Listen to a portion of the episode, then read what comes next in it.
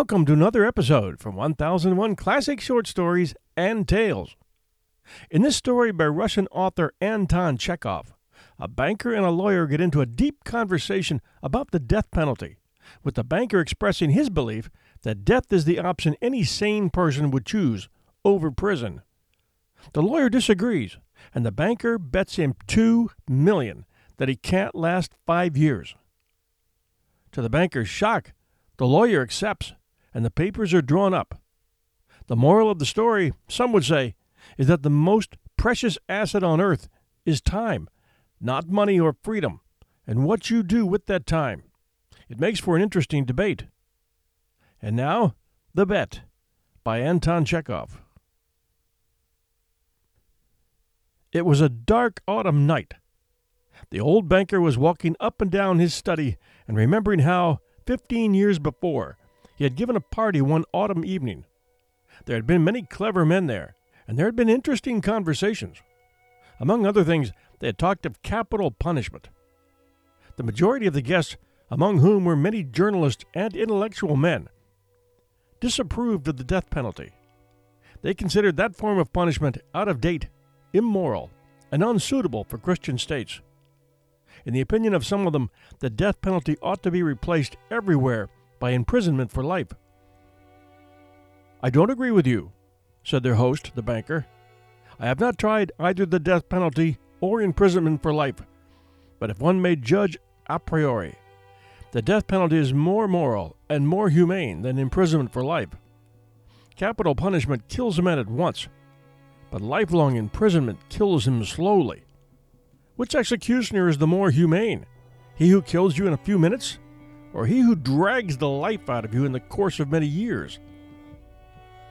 Both are equally immoral, observed one of the guests, for they both have the same object to take away life. The state is not God. It has not the right to take away what it cannot restore when it wants to.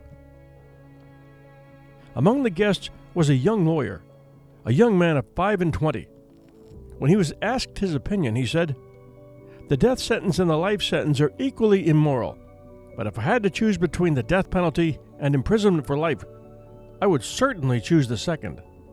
To live anyhow is better than not at all. A lively discussion arose. The banker, who was younger and more nervous in those days, was suddenly carried away by excitement. He struck the table with his fist and shouted at the young man, It's not true! I'll bet you two million you wouldn't stay in solitary confinement for five years. If you mean that in earnest, said the young man, I'll take the bet. But I wouldn't stay not five, but fifteen years. Fifteen? Done! cried the banker. Gentlemen, I stake two million. Agreed. You stake your millions, and I stake my freedom, said the young man and this wild, senseless bet was carried out. The banker, spoilt and frivolous, with millions behind his reckoning, was delighted at the bet. At supper, he made fun of the young man and said, Think better of it, young man, while there is still time. To me, two million is a trifle, but you are losing three or four of the best years of your life. I say three or four because you won't stay longer. Don't forget either you unhappy man, that voluntary confinement is a great deal harder to bear than compulsory. The thought that you have the right to step out in liberty at any moment will poison your whole existence in prison. I am truly sorry for you. And now the banker, walking to and fro, remembered all this and asked himself, What was the object of that bet? What is the good of that man's losing fifteen years of his life and my throwing away two million. Can it prove that the death penalty is better or worse than imprisonment for life? No. It was all nonsensical and meaningless. On my part, it was the caprice of a pampered man, and on his part, simple greed for money. Then he remembered what followed that evening. It was decided that the young man should spend the years of his captivity under the strictest supervision in one of the lodges in the banker's garden.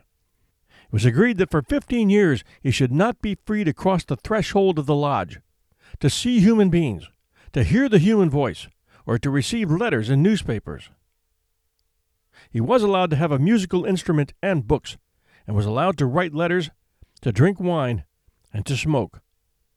By the terms of the agreement, the only relations he could have with the outer world were by a little window made purposely for that object. He might have anything he wanted books, music, wine, and so on, in any quantity he desired, by writing an order, but he could only receive them through the window.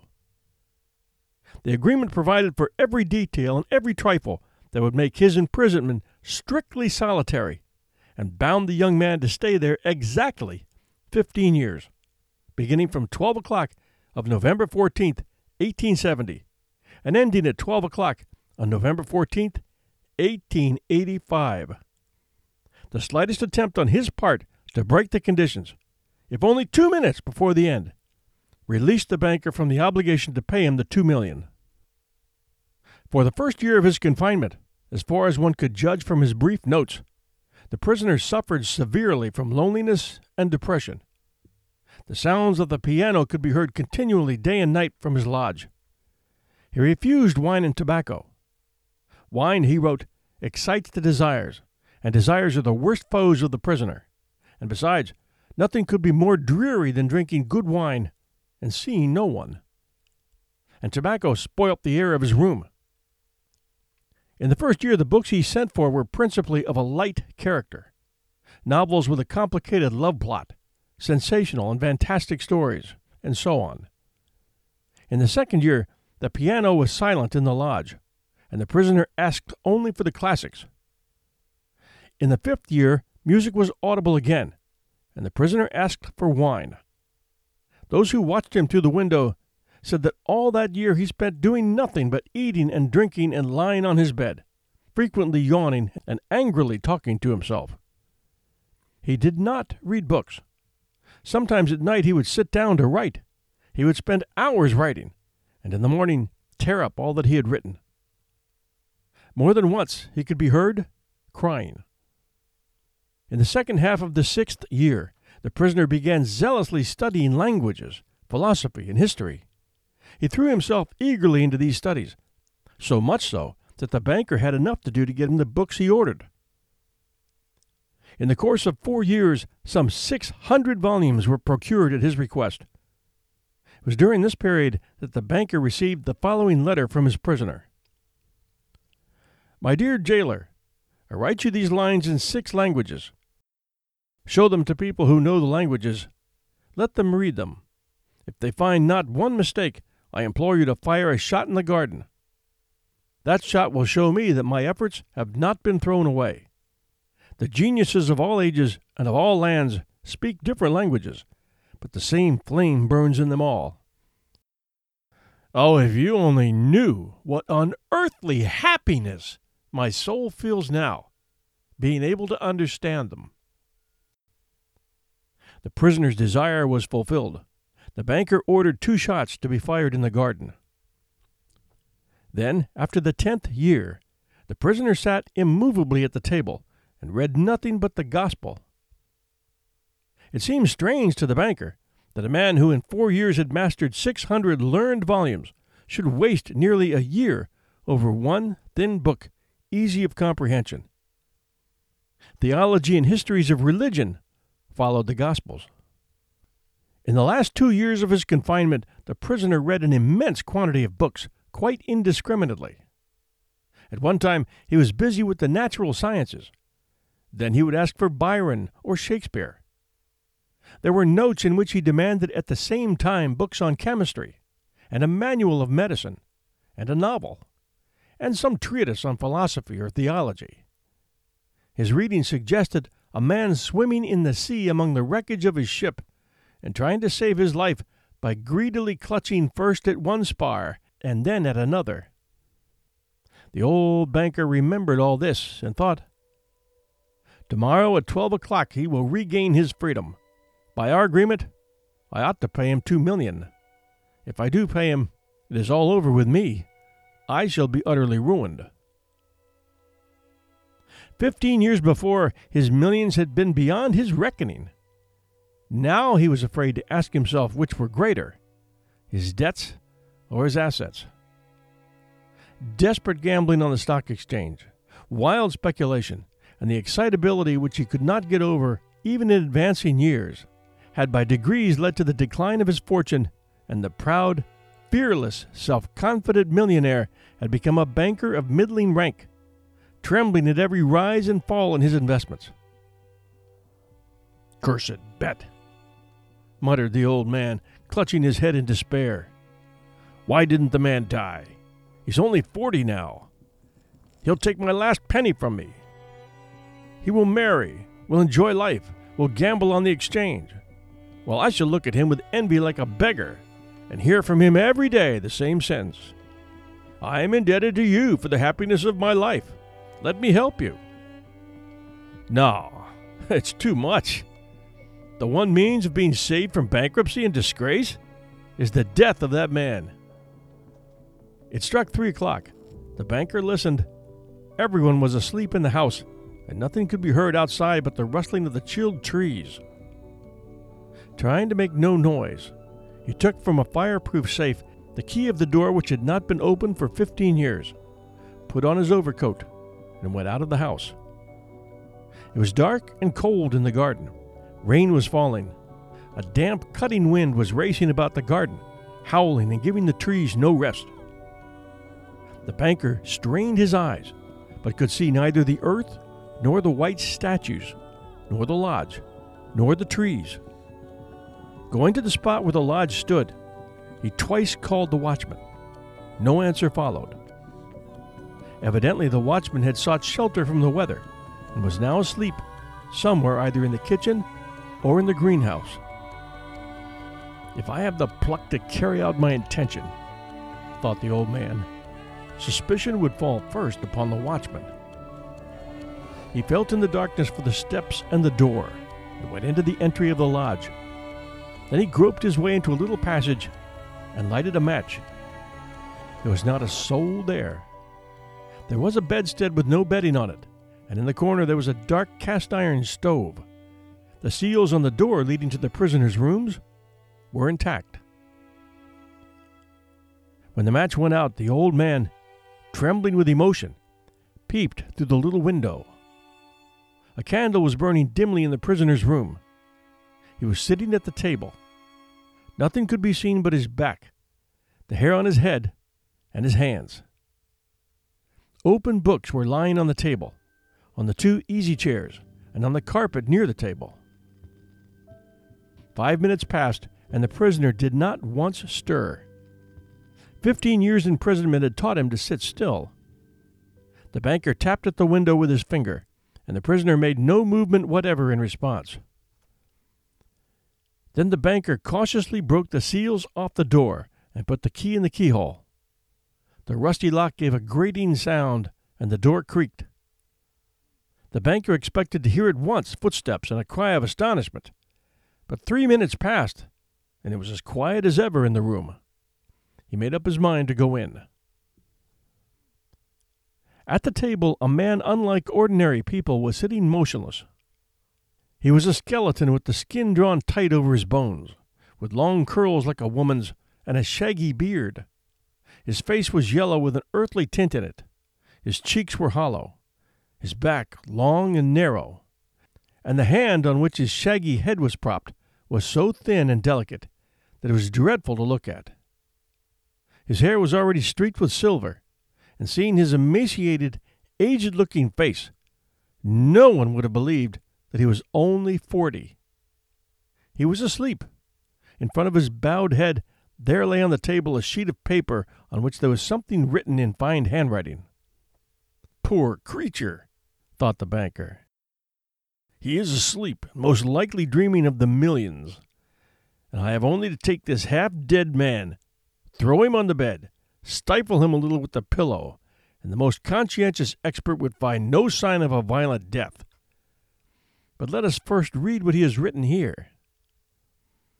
The banker took the page from the table and read as follows Tomorrow at twelve o'clock I regain my freedom and the right to associate with other men.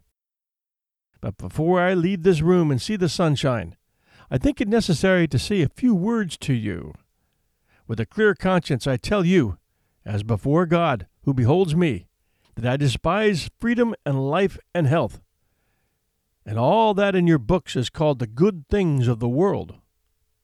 For fifteen years I have been intently studying earthly life. It is true I have not seen the earth nor men, but in your books I have drunk fragrant wine, I have sung songs, I've hunted stags and wild boars in the forest, I've loved women, beauties as ethereal as clouds, created by the magic of your poets and geniuses, have visited me at night, and have whispered in my ears wonderful tales that have set my brain in a whirl. In your books, I have climbed to the peaks of Elburz and Mont Blanc, and from there I have seen the sunrise, and I've watched it in the evening flood the sky, the ocean, and the mountain tops with gold and crimson. I have watched from there the lightning flashing over my head and cleaving the storm clouds. I have seen green forests, fields, rivers, lakes, towns. I have heard the singing of the sirens and the strains of the shepherds' pipes. I have touched the wings of comely devils who flew down to converse with me of God. In your books I have flung myself into the bottomless pit, performed miracles, slain, burned towns, preached new religions, conquered whole kingdoms. Your books have given me wisdom. All that the unresting thought of man has created in the ages is compressed into a small compass in my brain. I know that I am wiser than all of you. And I despise your books. I despise wisdom and the blessings of this world. It is all worthless, fleeting, illusory and deceptive, like a mirage. You may be proud, wise, and fine, but death will wipe you off the face of the earth as though you were no more than mice burrowing under the floor. And your posterity, your history, your immortal geniuses will burn or freeze together with the earthly globe. You have lost your reason, taken the wrong path. You have taken lies for truth and hideousness for beauty.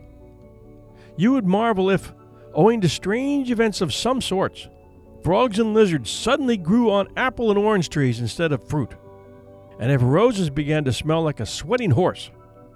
So I marvel at you who exchange heaven for earth. I don't want to understand you. To prove to you in action how I despise all that you live by, I renounce the two million of which I once dreamed of as paradise, and which now I despise. To deprive myself of the right to the money, I shall go out from here five hours before the time fixed, and so break the compact. When the banker had read this, he laid the page on the table, kissed the strange man on the head, and went out of the lodge, weeping. At no other time, even when he had lost heavily on the stock exchange, had he felt so great a contempt for himself. When he got home, he lay on his bed, but his tears and emotion kept him for hours from sleeping.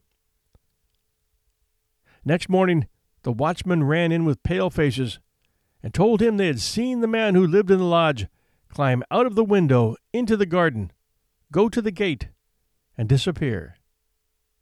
The banker went at once with the servants to the lodge and made sure of the flight of his prisoner.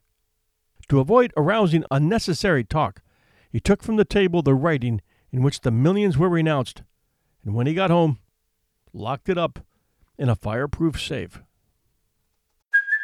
Hey, it's Kaley Cuoco for Priceline. Ready to go to your happy place for a happy price? Well, why didn't you say so? Just download the Priceline app right now and save up to 60% on hotels. So, whether it's Cousin Kevin's Kazoo concert in Kansas City, go Kevin, or Becky's Bachelorette Bash in Bermuda, you never have to miss a trip ever again. So, download the Priceline app today. Your savings are waiting. Go to your happy place for a happy price. Go to your happy price, Priceline. Thanks for joining us at 1001 Classic Short Stories and Tales. If you enjoy our show, please let others know about it and send us a review at Apple Podcast app or Stitcher. You can enjoy our archives at 1001classicshortstories.com. And if you haven't tried our other shows, we recommend you give them a look. That's 1001 Heroes, Legends, Histories, and Mysteries, and 1001 Stories for the Road. We launch new episodes every Sunday night at 8 p.m. Eastern Standard Time for all our weekly shows. This is your host and storyteller, John Hagedorn, and this is our story.